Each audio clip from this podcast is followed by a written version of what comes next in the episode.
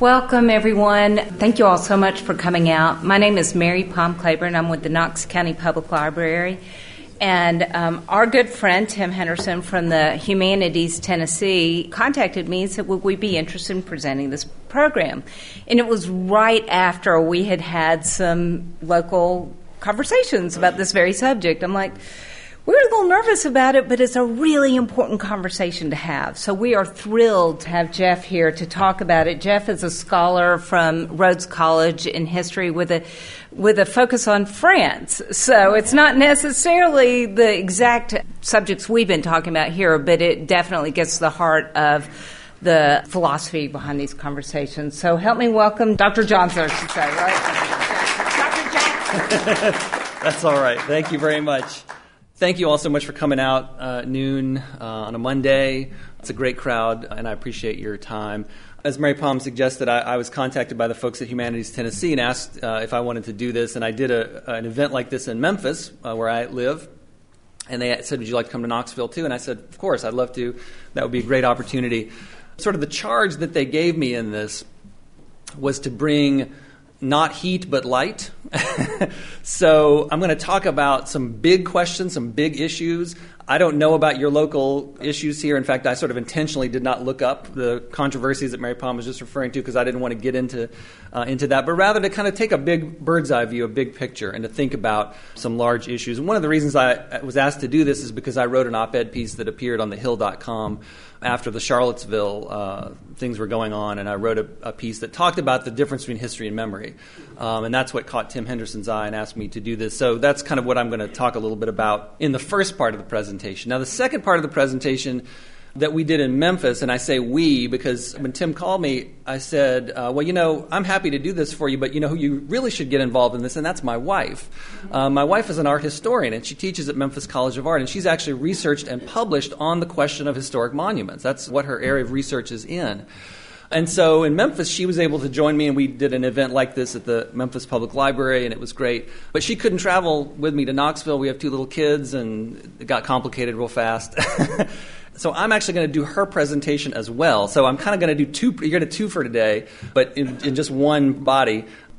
Before I begin, I want to thank the folks, uh, Mary Pom, the folks in the Knox County Public Library, the East Tennessee Historical Society, and of course Humanities Tennessee for sponsoring uh, this talk.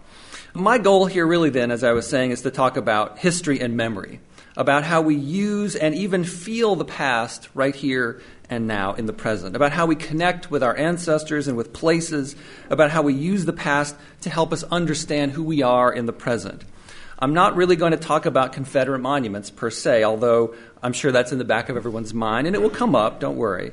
And what I'm certainly not going to do and would never do is to tell anybody this is what you should do with your monuments. Um, I think those are local decisions, local issues. Instead, what I want to do, and as I said, what Humanities Tennessee has asked me to do, is to sort of frame a dialogue about the relationship between history and memory, to think about the dialogue between the past and the present, to think about how monuments and memorials and public art and public spaces often become the focal point or the meeting point between the past and the present. In other words, I want to think a little bit about how and where and why do we choose to live with our past. Now, the question sounds sort of complex, but it really goes to the very heart of human experience. After all, we engage with the past every day, and not only in monuments, but every time you research your family's genealogy, or you get out the photo album and you reminisce, or you tell family stories around the dinner table, or every time you sleep underneath the quilt that your grandmother made, you are engaging in some way with the past.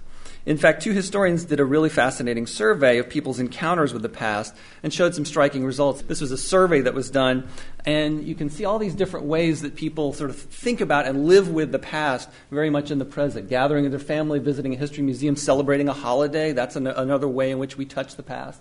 Reading a book about the past, watching a movie or television program. And then over here is, the, based on the survey that they did, the trustworthiness of various sources uh, of confidence that people put in certain sources. Uh, personal accounts from your grandparents or other relatives, conversation with someone who was there, in other words, an eyewitness account. College history professors, yay, I made the list, I'm there. Number three on the list, but that's okay. high school teachers, nonfiction books. So we're always thinking about the past. We're always engaging with the past. We're always living with the past. So this is really important stuff. It's not something that, that we should think lightly about. Maybe that's what the novelist William Faulkner had in mind when he said the past is never dead, it's not even past. So, monuments are definitely one of the ways that we have to bring the past into the present. And it's an important one. And I think one of the questions that we need to think about, though, is what happens when the needs, the political, social, psychological needs, what needs do those monuments serve? And what happens when the needs of a community change, right? So, this is an evolving process that we have to keep thinking about. I think it's also important to understand that the idea of tearing down monuments, which is what we've been talking about in the news so much lately, is not new, nor is it unique to our historical moment. So let me tell you a story. Many years ago, at a time of deep political division and anger at the government, a group of men who were often derided as rebels and troublemakers, today they probably would have been called terrorists, they listened to the words of an incendiary political statement Riled up by the words they heard, they rushed to a nearby monument that represented the ruling order of their day and they began to dismantle it. When they finished, they turned the lead from the statue into bullets that they could use to fight for their cause. What was the date? July 9, 1776. What was the document they heard? The Declaration of Independence. What was the monument? The statue of King George III. Who were those men, soldiers of the Continental Army in New York? In other words, our country was founded by tearing down a monument. Now, I might have told you other stories too. I might have told you about the destruction of the Vendôme column in Paris in 1871, which was to overturn Napoleon's legacy. Or I might have talked about the removal of communist era statues in the former Soviet Union in the 1990s. I might have talked to you about the destruction of the statues of Saddam Hussein. Or I might have talked about the Taliban destroying the Bamyan Buddhas in Afghanistan. Or I might have talked about the statue of Henry IV in Paris that was torn down as part of the tremendous cultural violence of the French Revolution. It, not only did they tear down statues in the French Revolution, but they literally dug up the bodies of monarchs. Um, in other words, statues and symbols come and go, and they have for centuries. So the question then is when and why? These are particularly important questions in a democratic society. Democracy is messy and contentious. It always has been, it always will be. In the United States, we don't have an official history as a totalitarian or an authoritarian regime might. The government doesn't have a monopoly on narrating our national story. So when we think about a monument to a certain event or a person, when we debate or discuss or rally or protest, that's an act of democratic negotiation, of members of society debating who gets to tell the story and whose story gets told. The challenge in a democracy is to make sure that every story can find its voice. And I think that's especially true now, since so many of the statues that were erected in the past were done without much community input. This leads me to the first of three big points that I want to make today. First of all, I want to think about the difference between the past and history and memory, sort of three terms that I want to try to delineate a little bit. The past, I would suggest, is everything that's ever happened to people and to the planet. Most of the past is unknowable because we have no records or artifacts, no traces that we can look at to help us understand it. History and memory are two very different ways of telling the human story. History is created by historians trying to understand the past based on the records that we do have about the human experience.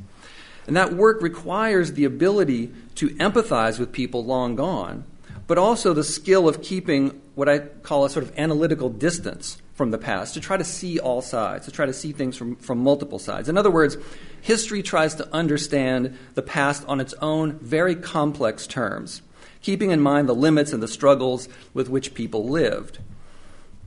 History also asks us to get outside of our own mind and into the minds of people living in the past to try to understand the choices that they made within the limits that they had.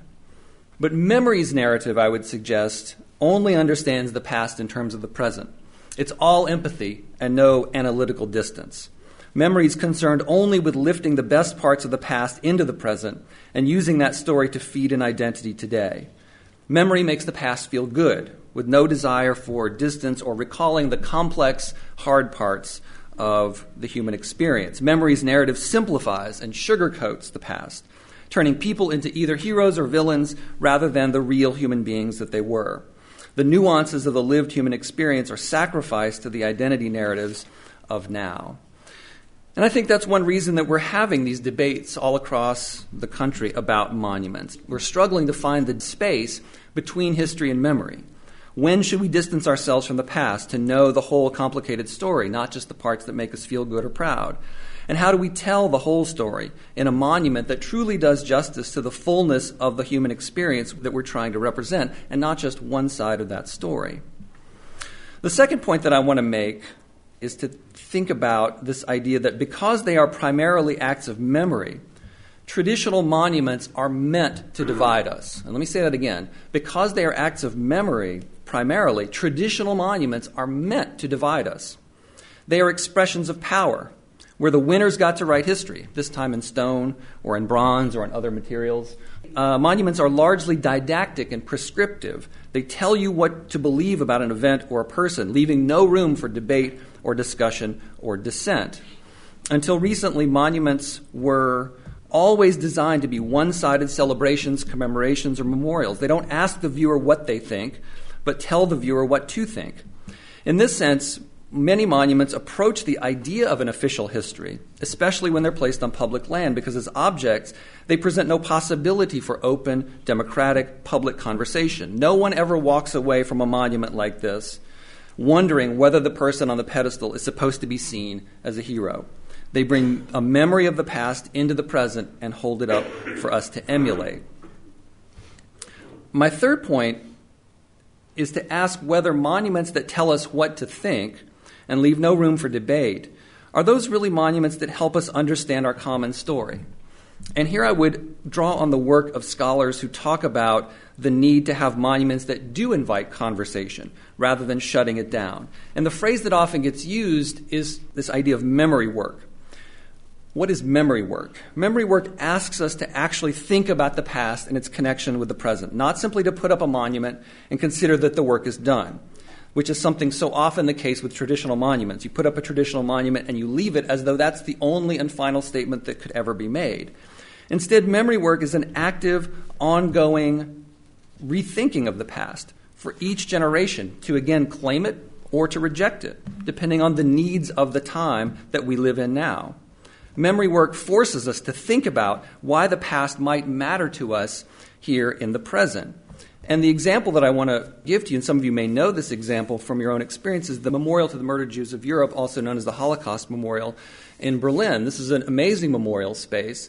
You, when you enter in these big blocks of, of marble, you can see that the, that the landscape sort of undulates. Um, and you're supposed to walk through it and kind of get lost. That's the idea, right? It's to sort of simulate, at least in some level, what was it like to be a Jew in, in Hitler's Germany. You walk through, you get lost, you don't know who's coming around the corner, you don't know which way to go, you're never sure if you're going to get out again because it's, the, the stones rise up so high above your head that it feels very oppressive, like they're going to fall on you. Um, so it's intended to get you to think and to feel and to experience and, and to engage with that understanding of the past. Imagine a monument that does not tell you how to understand the past, but rather invites you into a dialogue about what an event might mean. I think the best example that we have, and one that's probably familiar to most people in the room, is the Vietnam Veterans Memorial in Washington. The most amazing thing about this monument is that it poses a question to each visitor about what they think the war meant even while still honoring each of the dead as a unique life given for their country. The Vietnam Wall has become a place of catharsis and of healing and of dialogue. Of course, it's a memorial, which is a certain type of public monument, but it's it's been a, a, kind of monument that's allowed that memory work to take place around the war. It's allowed people to process a difficult experience and to make it part of our everyday cultural fabric rather than leaving it in our collective repressed memory as a festering wound.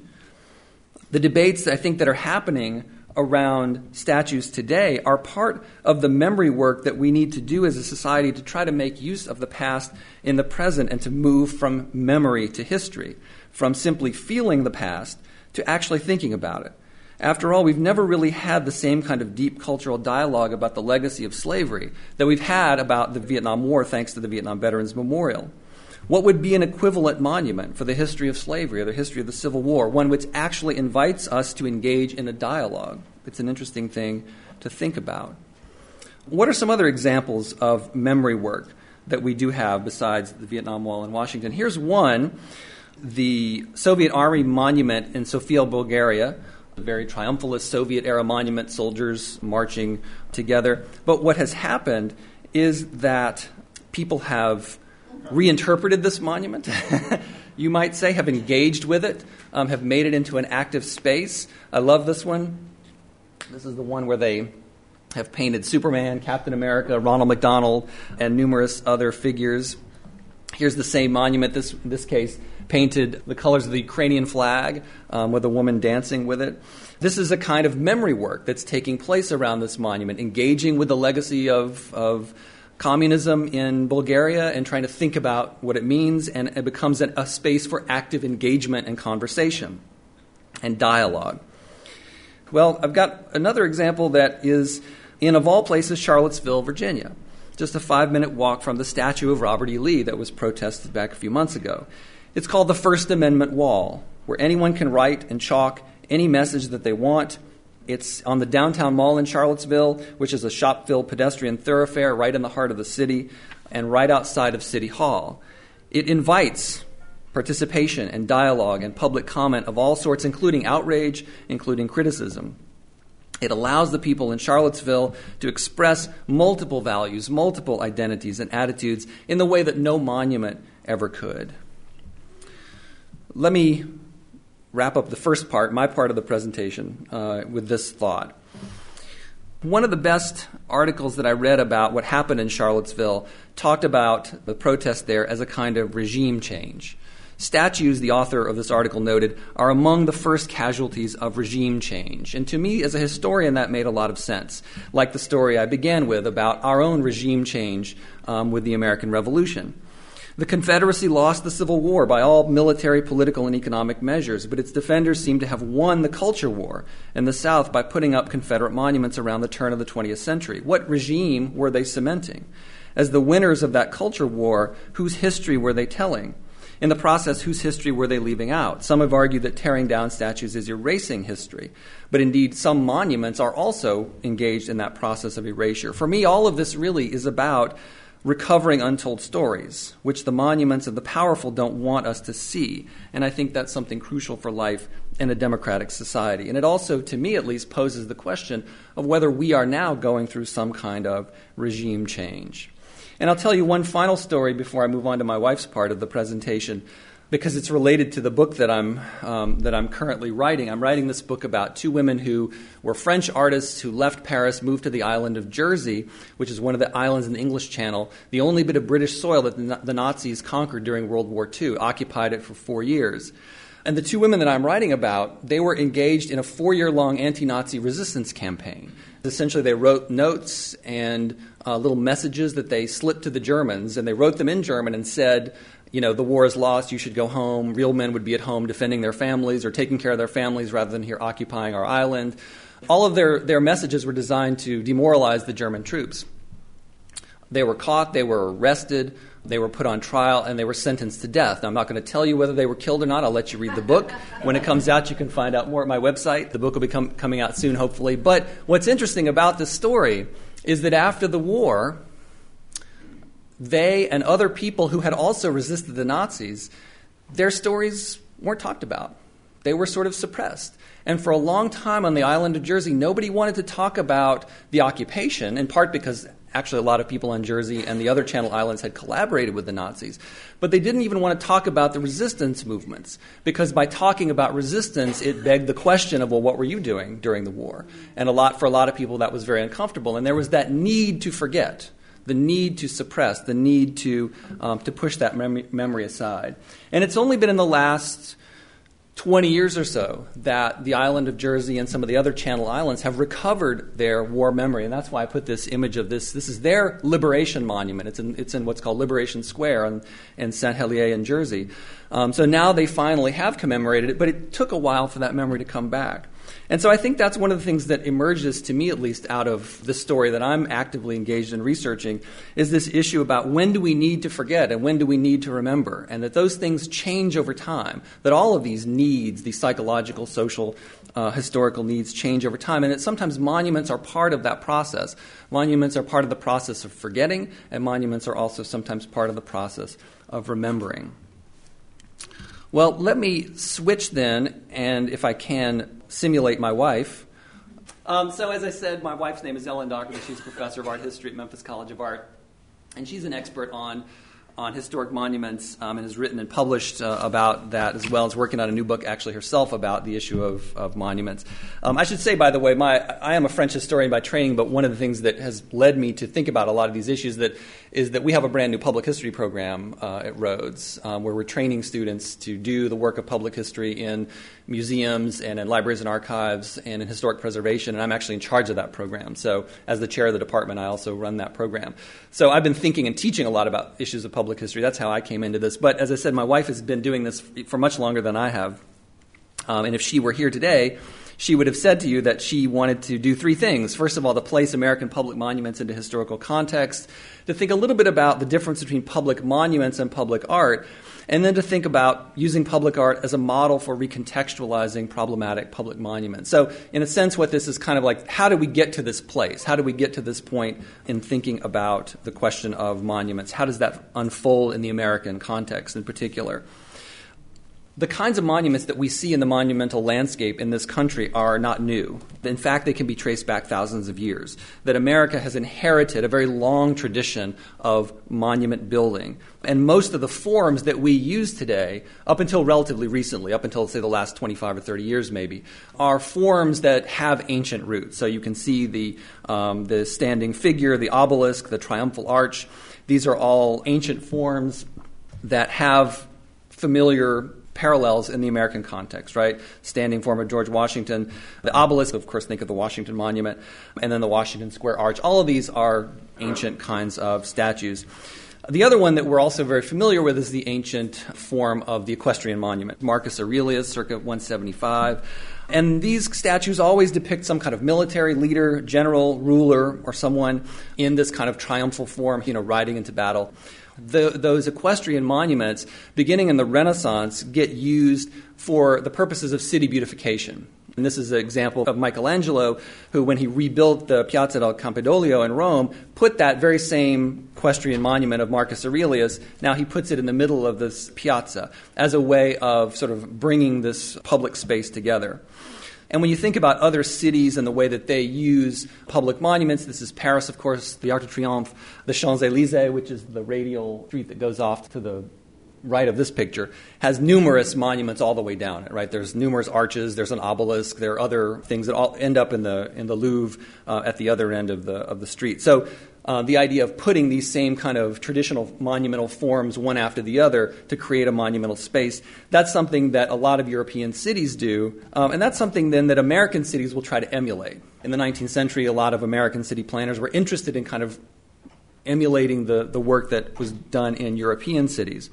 So this is Monument Avenue in Richmond, Virginia, right? It's the same kind of idea. One monument after another of these very traditional, in this case, equestrian monuments going down uh, Monument Avenue. City planners wanted their cities to be like European cities, so hence we inherit this long tradition. And if you've been to Monument Avenue in Richmond, you know what that looks like. Here's Robert E. Lee.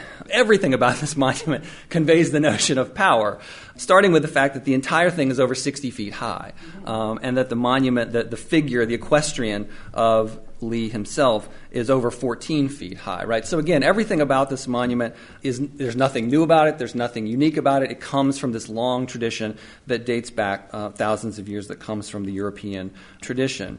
The other kind of well-known monument in the monumental landscape of the United States is what my wife has called the Standing Great Man Monument here's a monument. It's called the Monument of the Four Moors in Livorno, Italy, where you see uh, Fernando de' Medici um, at the top, and below him you see these uh, slaves of his, and that they are part of telling his story. Right, the subsidiary figures help to elevate and, and provide more grandeur for uh, the man on the pedestal.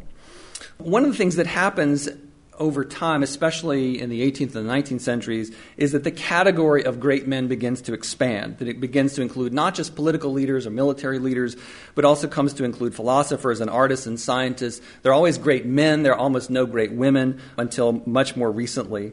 And the kind of great man figures usually involve some kind of main figure and then some kind of subsidiary figure, like you see here. Often they are some kind of allegory that further supplement the story of the great man. And you see that here in, in, what's probably one of the, the most famous great men monuments. This also happens to be an equestrian, but this is uh, the Sherman Monument in Manhattan on Fifth Avenue.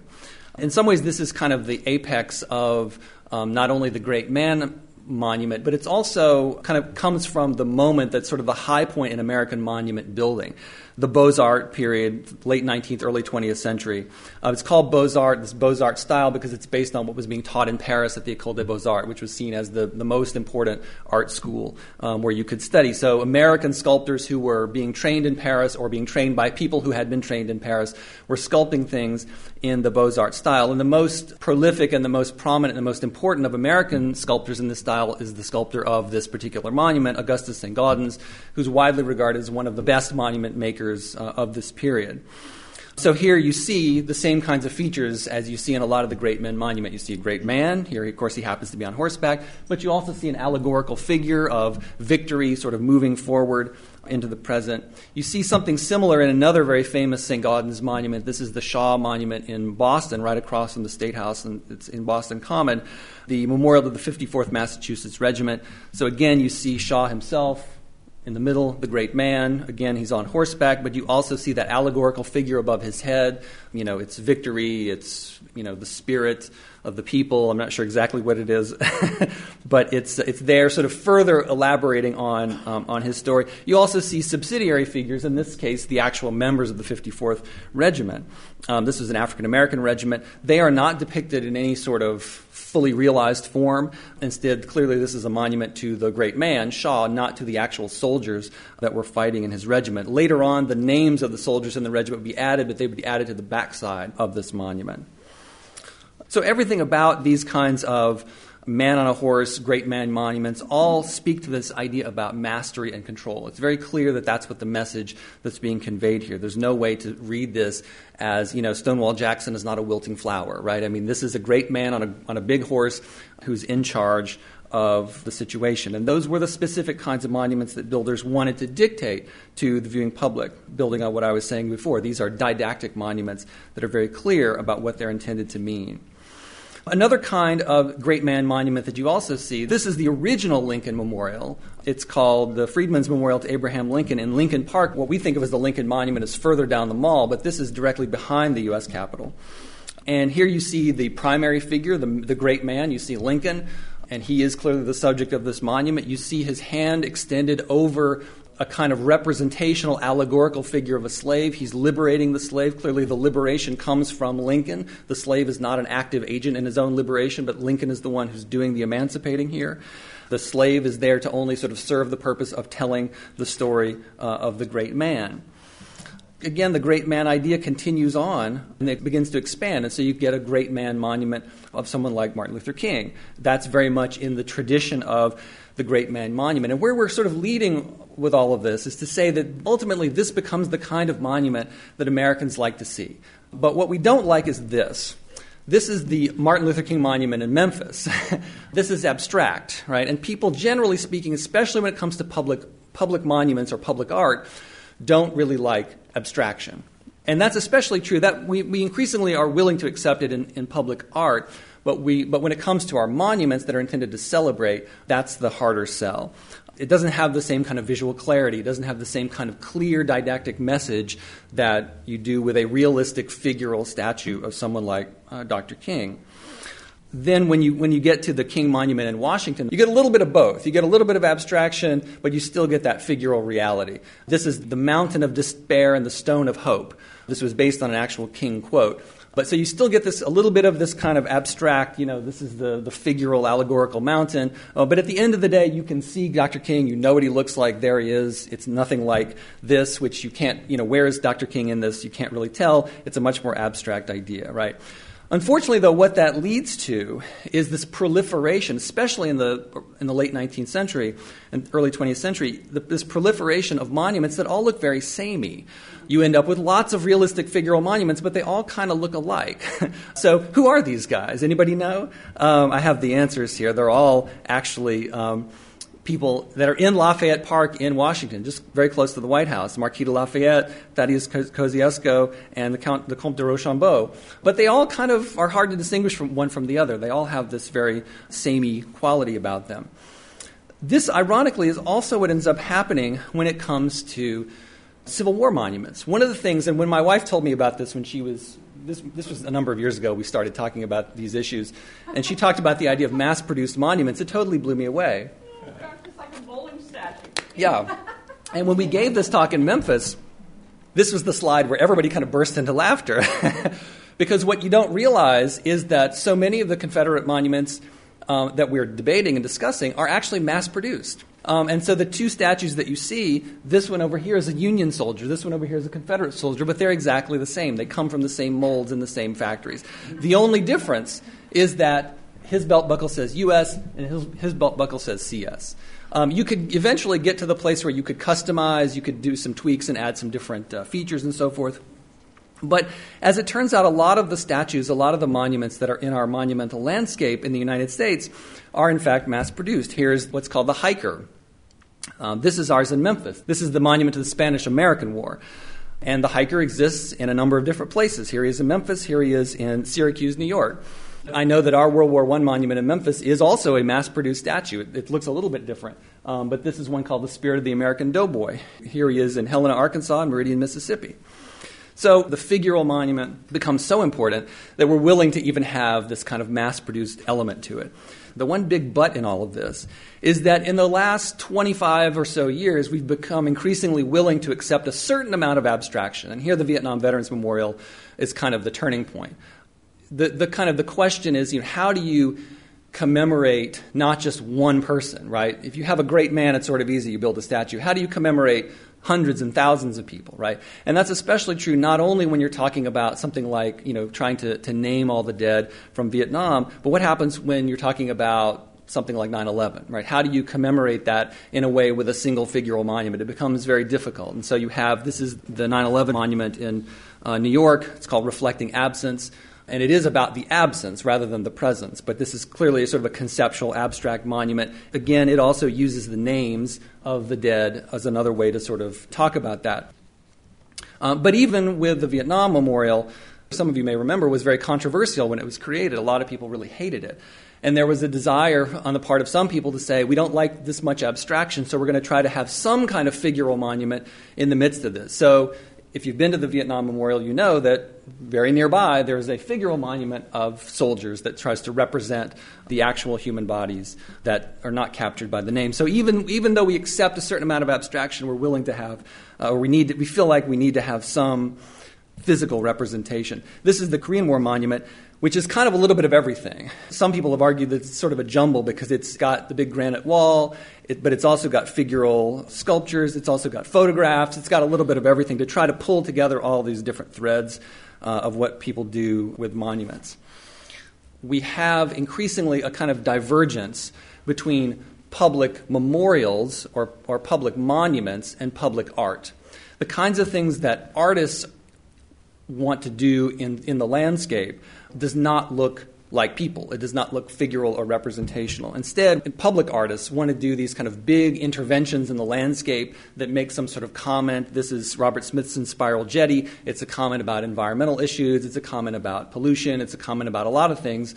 But this is not the kind of thing that a community can rally around together and say, yes, let's fund this with our tax dollars, right? Let's have some sort of public art intervention into the landscape. Or Kara Walker's marvelous Sugar Baby, uh, there's a comment about race, the legacies of slavery, uh, and the sugar production, the sugar industry.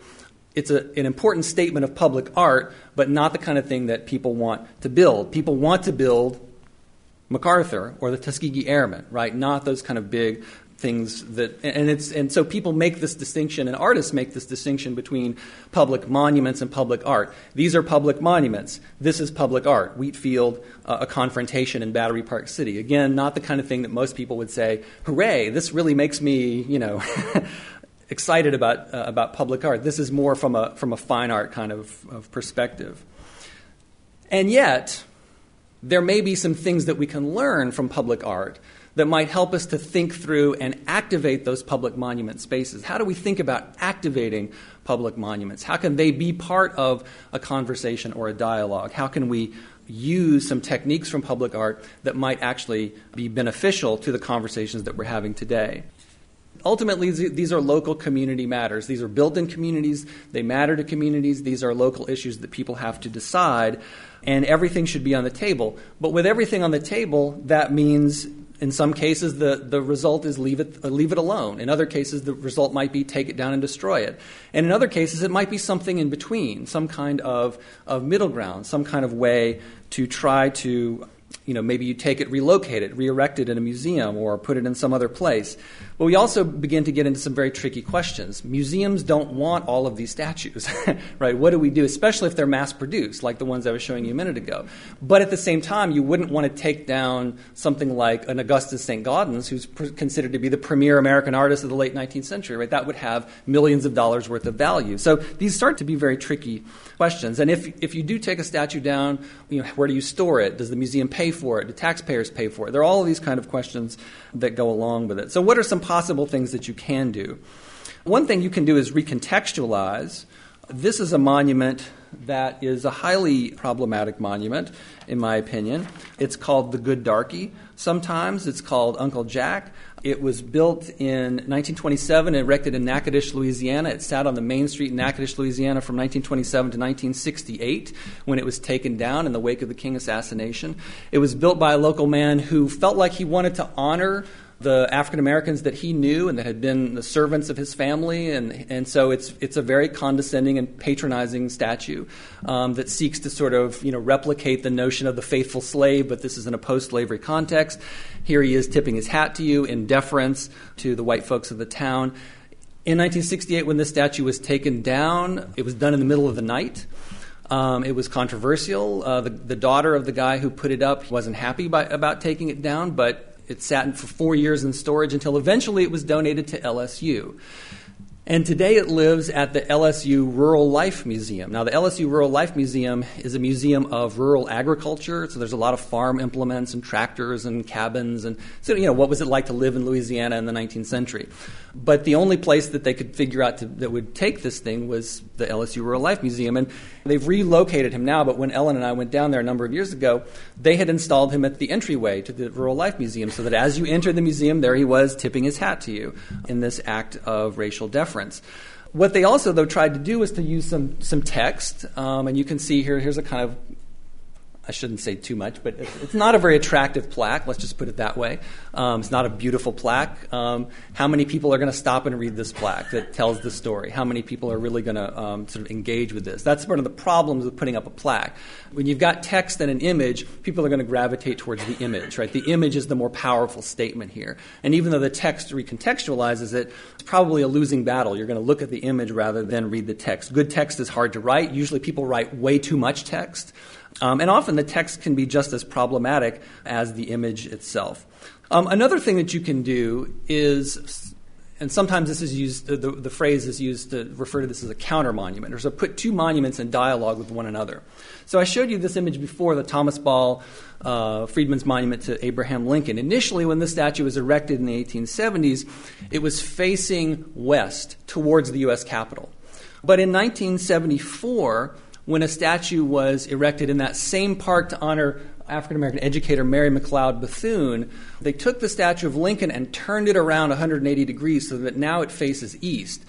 And it now faces the, the Bethune statue. These two statues are looking at each other now. So here is Lincoln emancipating the slave, but here is Mary McLeod Bethune, African American educator, teaching children. And so this becomes a way to sort of put these two statues with two different meanings now into dialogue with each other, and in the process, changing the meaning of the original statue, right? Transforming the meaning of Lincoln's emancipation into something else, right? And so, you know, you can think about the possibilities of what that means. Maybe what Bethune is doing is an extension of that process of emancipation, but instead now of of the African American figure having no agency. Here, the African American figure has tremendous agency, right? So there's all sorts of ways you can think about the kind of, of reinterpretation coming out of that. And here's a final example that I'll give you Trafalgar Square, which is the enormous square that was rebuilt in the middle of London to honor Admiral Lord Nelson after the Battle of Trafalgar. So there he is on the Nelson column. But there are four plinths around the column, three of which have other naval heroes. But there's a fourth plinth, the empty plinth. They never got around to putting something on that particular plinth. So the City of London has allowed artists to come in and put things sort of in a rotating basis on that plinth as a way of exhibiting their work, but also to engage with what the meaning of this public space is. So Trafalgar Square is an important space in the context of British national identity because the Battle of Trafalgar, you know, is this huge sort of moment for British nationalism, the Napoleonic Wars. It's this kind of, you know, still resonates.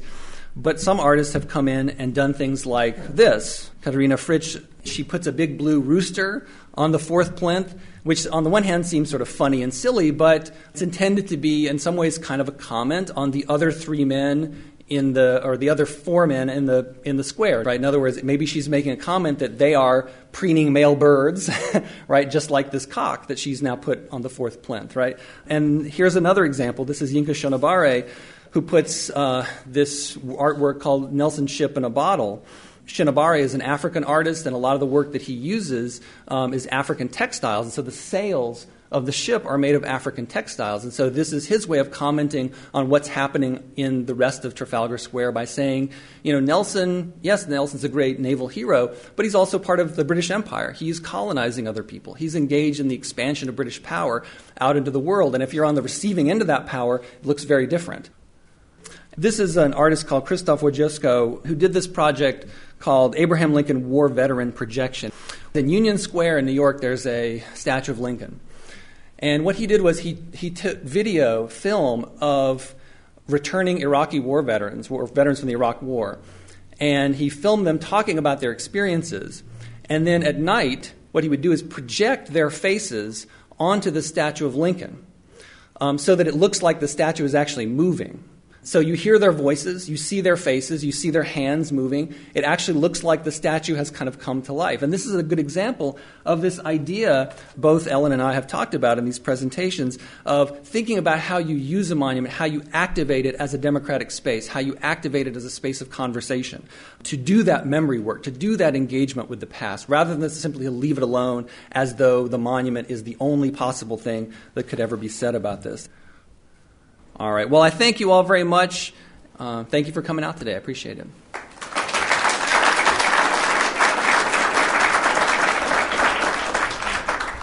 Thank you for listening to a podcast of Knox County Public Library. To hear other episodes, please visit our website at knoxlib.org. That's K N O X L I B dot O R G.